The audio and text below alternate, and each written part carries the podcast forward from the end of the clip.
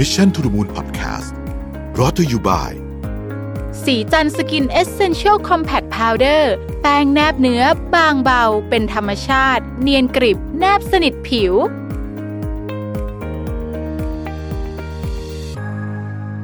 สวัสดีครับยินดีต้อนรับเข้าสู่ Mission to the Moon Podcast นะครับ วันนี้อัดเสียงจากสตูดิโอของ Mission to the Moon นะครับ ก็เอ่อวันนี้ผมมาคุยเรื่องทิตยสาร Time Magazine นะครับ เล่มนี้ห น้าตาแบบนี้นะครับ ก็เป็นเล่มเมื่อต้นเดือนนะฮะต้นเดือนออกุมภานี่แหละนะครับเพิ่งก็มันก็มาปลายปลายเดือนมกราต่อต้นเดือนกุมภานะครับเขาพูดถึงเรื่องปี 2030นะครับว่าอีก 10 ปีต่อจากนี้เนี่ยนะฮะจริงๆเหลือ 9 ปีละ9ปีต่อจากนี้เนี่ยเรามีปัญหาอะไรที่ต้องแก้บ้างนะครับแล้วก็ปัญหาเหล่านี้เนี่ยมันใหญ่ขนาดไหนนะครับ แล้วเราต้องทำอะไรในฐานะ องค์กรในฐานะรัฐบาล ในฐานะประชาชนในฐานะประเทศนะครับแปดคนดังมีใครบ้างนะครับ เราเริ่มต้นคนที่หนึ่งเลยนะครับ เป็นที่รู้จักกันดีนะครับแองเจลิน่าโจลีนะครับแองเจลิน่าโจลีเนี่ยบอกว่า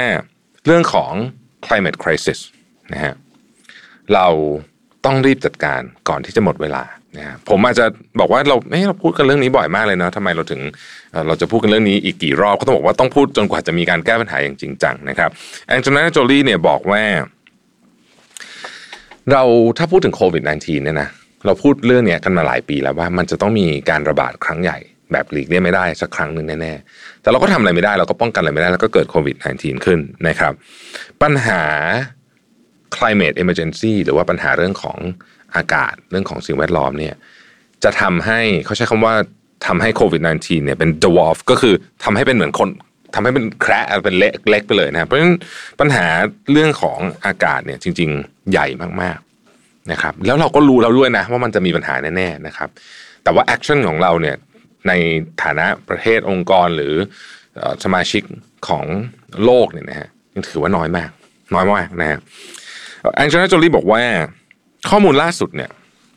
นะชี้ให้เห็นว่าเราเนี่ยกำลังมุ่งหน้าไปที่ 3 องศานะฮะสามองศาก่อนยุคปฏิวัติอุตสาหกรรมนะการเพิ่มขึ้นของภูมิอากาศซึ่งสูงกว่าตอนแรกที่คุยกันที่ 1.5ถึง2องศาเนี่ยเยอะมาก คือคือแค่ 1.5ถึง2องศาเนี่ยก็ไม่ค่อยจะไหวกันอยู่แล้วนะครับ ตอนนี้เรามุ่งหน้าข้อมูลมันบอกว่ามุ่งหน้าไปที่ 3 องศา เรื่องของภูมิอากาศมันไม่ได้เกี่ยวกับแค่ปรากฏการณ์ที่เกี่ยวข้องกับสภาวะอากาศที่แปรปรวนรุนแรงยกตัวอย่างเช่นเฮอริเคนพายุนะครับหรือแม้แต่ไฟป่าไม่ใช่แค่นั้นนะครับ มันมีปัญหาในเชิงของสังคมด้วยนะฮะเรากำลังพูดถึงคนจำนวนหลายล้านไม่ใช่สิหลายสิบล้านคนนะฮะอาจจะเป็นหลักร้อยล้านคนกำลังจะต้องอพยพไร้ถิ่นฐานนี่เป็นปัญหาในเชิงสังคม เป็นปัญหาในเชิงรัฐศาสตร์ ภูมิรัฐศาสตร์ด้วยนะครับ ผู้อพยพจะไปไหนนะฮะ การขาดแคลนอาหารนนี้ก็จะเป็นอีกปัญหาหนึ่งนะครับ และอีกหลาย ๆ มุมนะฮะอีกหลาย ๆ มุม เพราะฉะนั้นเนี่ยเรื่องนี้จึงเป็นเรื่องที่ใหญ่มากนะครับแองเจลิน่าโจลีบอกว่า ขอโค้ดคำพูดของนักสิ่งแวดล้อมคนหนึ่งนะครับ คุณโอมูรูอิบราฮิมนะฮะบอกว่าเอิ่มเราไม่มีวัคซีนสำหรับ climate change เราไม่มีวัคซีนสำหรับการป้องกัน การเปลี่ยนแปลงของสภาพอากาศ ซึ่งเขาเปรียบเทียบกับเรื่องโควิดเนี่ยโควิดยังมีวัคซีนยังหาวัคซีนจนได้ใช่ไหมฮะแต่การเปลี่ยนแปลงสภาพอากาศเนี่ยไม่มีจริง ๆ เพราะฉะนั้นเนี่ยแองเจลิน่าโจลีบอกว่า speed and scale is of the essence ก็คือ ทั้งความรวดเร็วและขนาดของการแก้ปัญหาด้วยนะครับ คือคือคือคือต้องทำใหญ่ขนาดไหนเนี่ย ทั้งสองอย่างนี้อย่างใดอย่างหนึ่งช้าไม่ได้ ไม่งั้นเราจะ หมดเวลาจริง ๆ นะครับ นี่คือคนที่หนึ่งนะครับแองเจลิน่าโจลีนะครับคนที่สองนะครับ ดรแลรี่บริลเลียนต์นะครับ ดรดรแลรี่เนี่ยเป็น CEO ของ Pandefense Advisory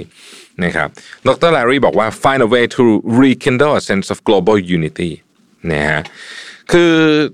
ดรแลรี่บอกว่าเนี่ย อีก 10 ปีต่อจากนี้เนี่ยนะครับ ปัญหาเรื่องของ climate change ที่แองเจลิน่าโจลี่พูดมาเมื่อกี้นะครับ ปัญหาเรื่องของการ ขาดแคลนเรื่องของน้ำสะอาดนะครับเรื่องของอาหารนะครับเรื่องของอะไรอย่างนี้เนี่ยหรือแม้แต่ปัญหาเรื่องอย่างโควิด -19 เนี่ยนะฮะมันเป็นปัญหาสเกลระดับโลกทั้งสิ้นนะครับปัญหาสเกลระดับโลกต้องแก้ด้วย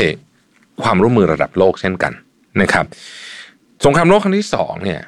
นะฮะจบสงครามโลกครั้งที่สองเนี่ยเหล่าบรรดาประเทศต่างๆ ก็มาตกลงกันนะครับ ว่าเออ เราจะมีความร่วมมือกันเมื่อถึงเกิดสหประชาชาติ เกิดเนโตเกิดอะไรพวกนี้ขึ้น แต่ดรแลรี่บอกว่า ตอนนี้เนี่ย มันไม่มีความร่วมมือภาพนั้นแล้วนะหมายถึงว่าน้อยลงแล้วกันน้อยลงนะครับ ทุกวันนี้เนี่ยคนจะพูดถึง nationalism เอาประเทศตัวเองให้รอดก่อนอะไรแบบนี้เนี่ยนะครับ แต่ปัญหาที่เรากำลังพูดถึงที่เรากำลังเจอในสิบปีเนี่ย ถึงปี 2030 เนี่ย รอดคนเดียวก็ไม่รอดทั้งหมดนะดรลารีบอกว่าเรา อาจจะจำเป็นจะต้องถอยมาก้าวหนึ่งแล้วหาทางร่วมมือกันอีกครั้งหนึ่งให้ได้ ไม่งั้นเนี่ยก็จะไม่มีใครรอดสักคนนะฮะคนที่สามครับ คนที่สามนี่คือโฮเซ่อังเดรสนะโฮเซ่อังเดรสนี่เป็น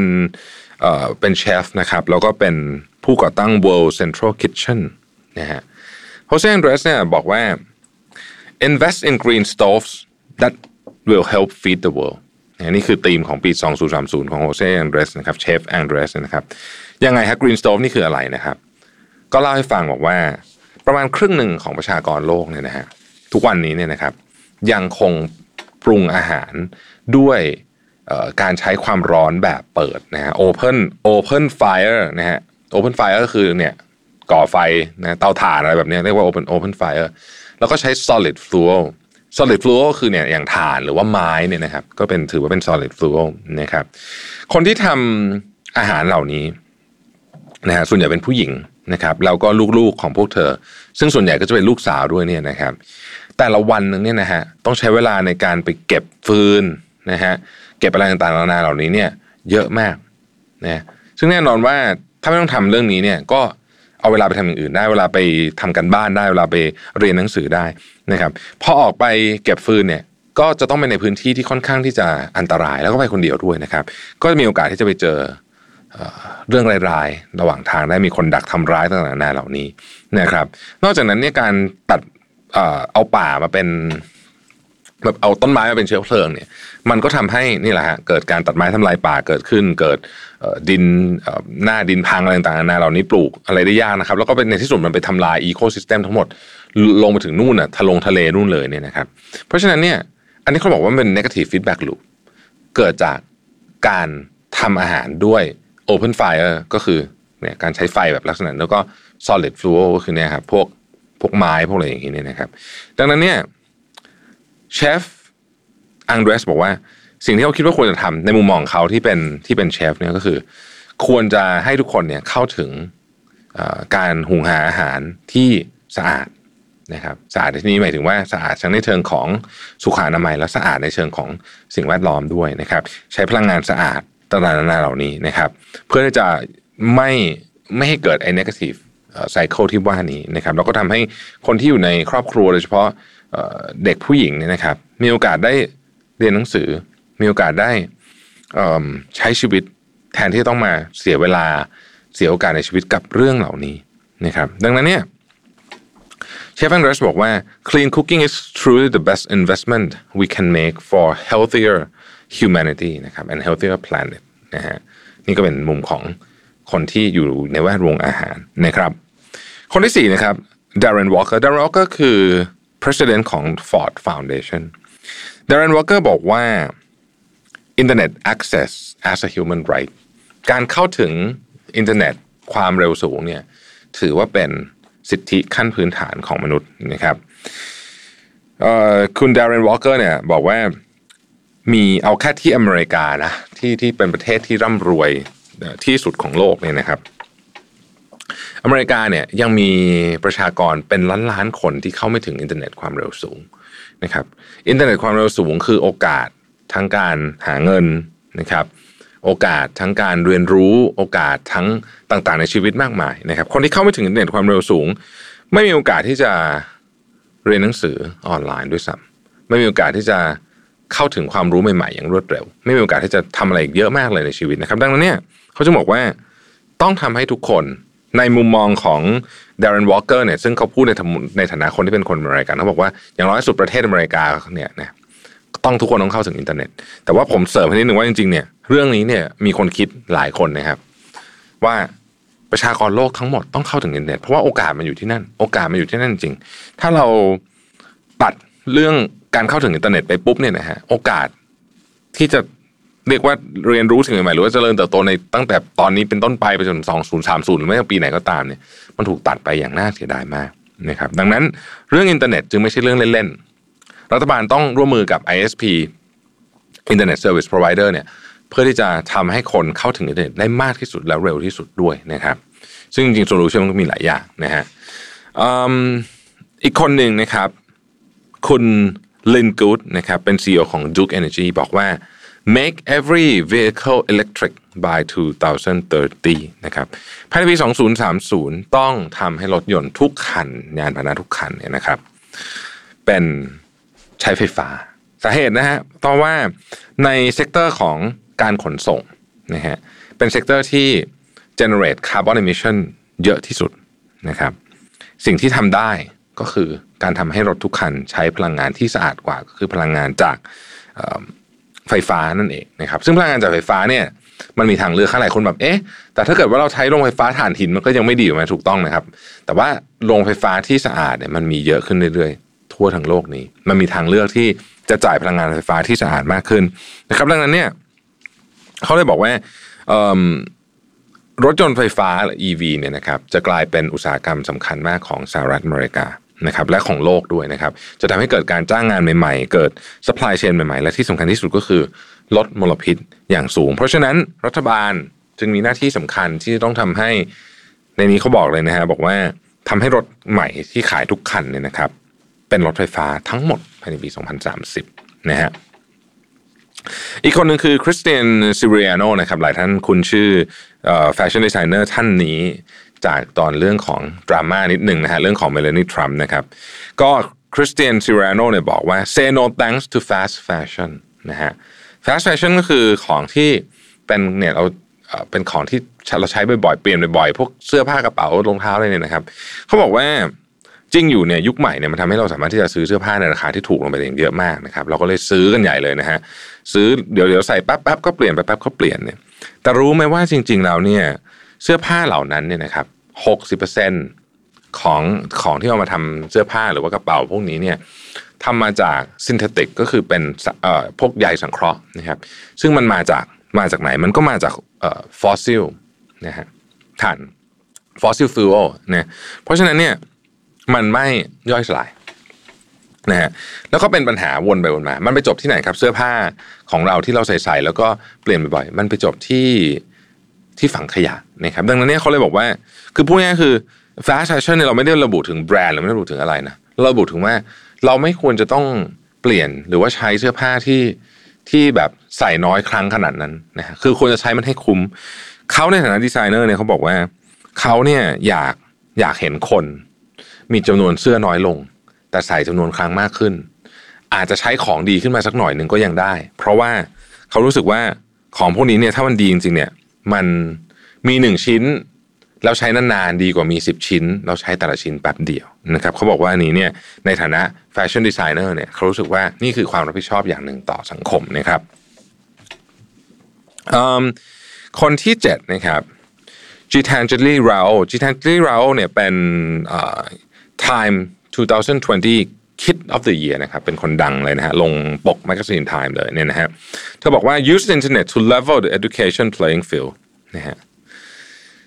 ใช้อินเทอร์เน็ตในการทำให้การการศึกษาเท่าเทียมกันมากขึ้นนะครับ ผมชอบมากเลยอันนี้นะเป็นอันที่ผมชอบที่สุดเลยก็ว่าได้นะครับ เพราะว่าเป็นคนที่ค่อนข้างที่อยากจะหาวิธีการคือผมอยากจะช่วยในการปฏิรูปการศึกษาของประเทศไทยมากๆเธอบอกว่าอย่างนี้ครับบอกว่าตอนนี้เนี่ยมีเด็กประมาณ 258 ล้านคนทั่วโลก เข้าไม่ถึงการศึกษาเลยนะครับ ด้วยปัญหาต่างๆนะครับ เช่นเรื่องของ infrastructure เรื่องของความสามารถในการไปโรงเรียนนะฮะเรื่องของฐานะทางบ้าน เรื่องของการขาดแคลนครูต่างๆนะมากมายเหล่านี้เนี่ยคือมันเยอะมากนะครับ ปัญหามันเยอะแยะเต็มหมด ทีนี้ถ้าบอกว่ามันไม่มีวิธีเร็วๆในการแก้ปัญหานั้นแล้วเรื่องการศึกษารอไม่ได้ เพราะถ้าเกิดรอปุ๊บเนี่ยโอกาสของเด็กเหล่านี้ที่เข้าไม่ถึงการศึกษาเนี่ยหลายร้อยล้านคนทั่วโลกเนี่ยมันหายแล้วมันไปเลย คือมันไม่มีแบบเอ้ยรอ infrastructure เสร็จก่อนรอถนนเสร็จก่อน เดี๋ยวค่อยมาเรียนหนังสือก็ได้มันไม่ได้นะครับเพราะฉะนั้นทางออกก็คืออินเทอร์เน็ตอินเทอร์เน็ตจะมาช่วยทำให้ทุกคนสามารถเข้าถึงการเรียนออนไลน์ได้ ไม่ใช่แค่ออนไลน์อย่างเดียวนะครับเรากำลังพูดถึงการเรียนทุกที่ทุกเวลาและคุณภาพที่ดีด้วยนะฮะครูที่เก่งที่สุดสามารถสอนเด็กทั่วประเทศ หรือแม้แต่ทั่วโลกก็ยังได้เอาจริง ๆ แล้วเนี่ยนะครับรวมกับเทคโนโลยีของ AR VR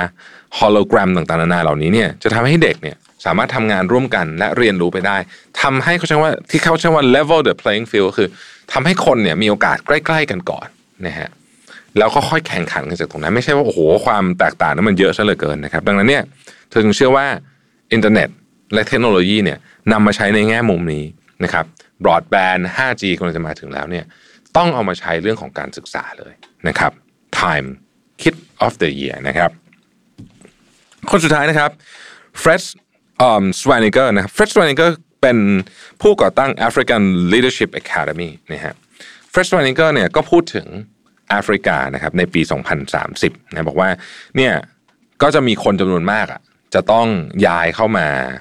ในเมืองนะฮะคือเขาคาดการณ์กันไว้นะครับ ว่าจะมีคนอีกเกือบพันล้านคนนะฮะเอ่อตั้งแต่ปีนี้จนถึงปี 2050เนี่ยนะครับที่จะต้องย้ายเข้ามาในเมือง เพราะฉะนั้นเนี่ยไอ urbanization เนี่ยนะครับมันก็เป็นเรื่องที่ เป็น global trend อยู่ละคำถามคือ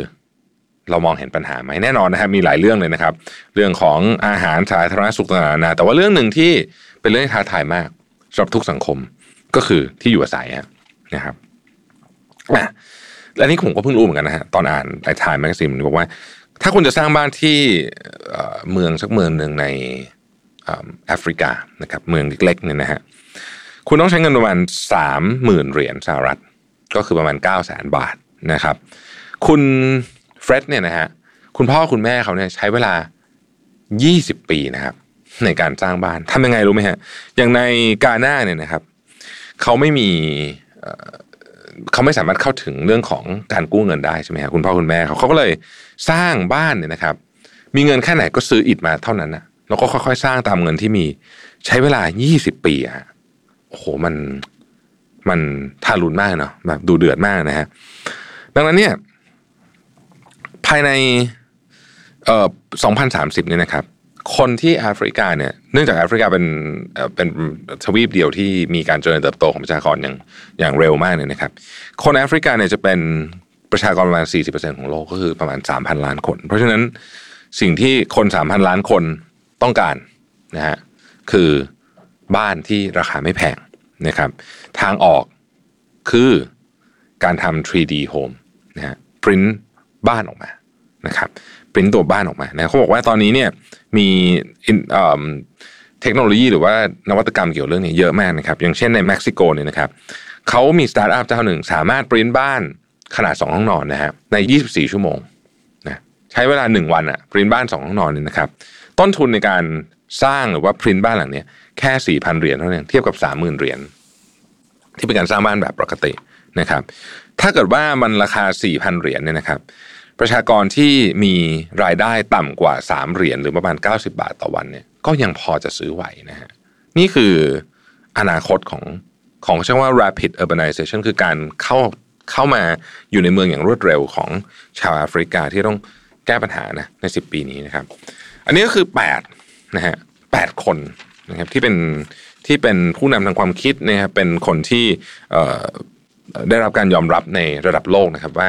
มีมีส่วนเกี่ยวข้องในการขับเคลื่อนสังคมนะฮะก็มาบอกว่าในปี 2030 เนี่ยเขาเหล่านี้เห็นอะไรบ้างนะครับ ผมคิดว่าเราได้บทเรียนมาก ๆ เลยทีเดียวสำหรับ Time Magazine บทความอันนี้นะครับ จริงอยู่ว่าถ้าใครอ่าน Time Magazine ก็คงจะเห็นด้วย ผมว่ามันก็จะมีความแบบอเมริกันจ๋าๆหน่อยๆนะครับ แต่ว่ามันก็เป็นบริบทที่ใกล้เคียงกันกับกับหลายประเทศทั่วโลกรวมถึงประเทศไทยด้วยนะครับ ขอบคุณทุกท่านที่ติดตาม Mission to the Moon นะครับเราพบกันใหม่วันพรุ่งนี้ สวัสดีครับ Mission to the Moon Podcast Presented by สีจันสกินเอเซนเชลซีรีส์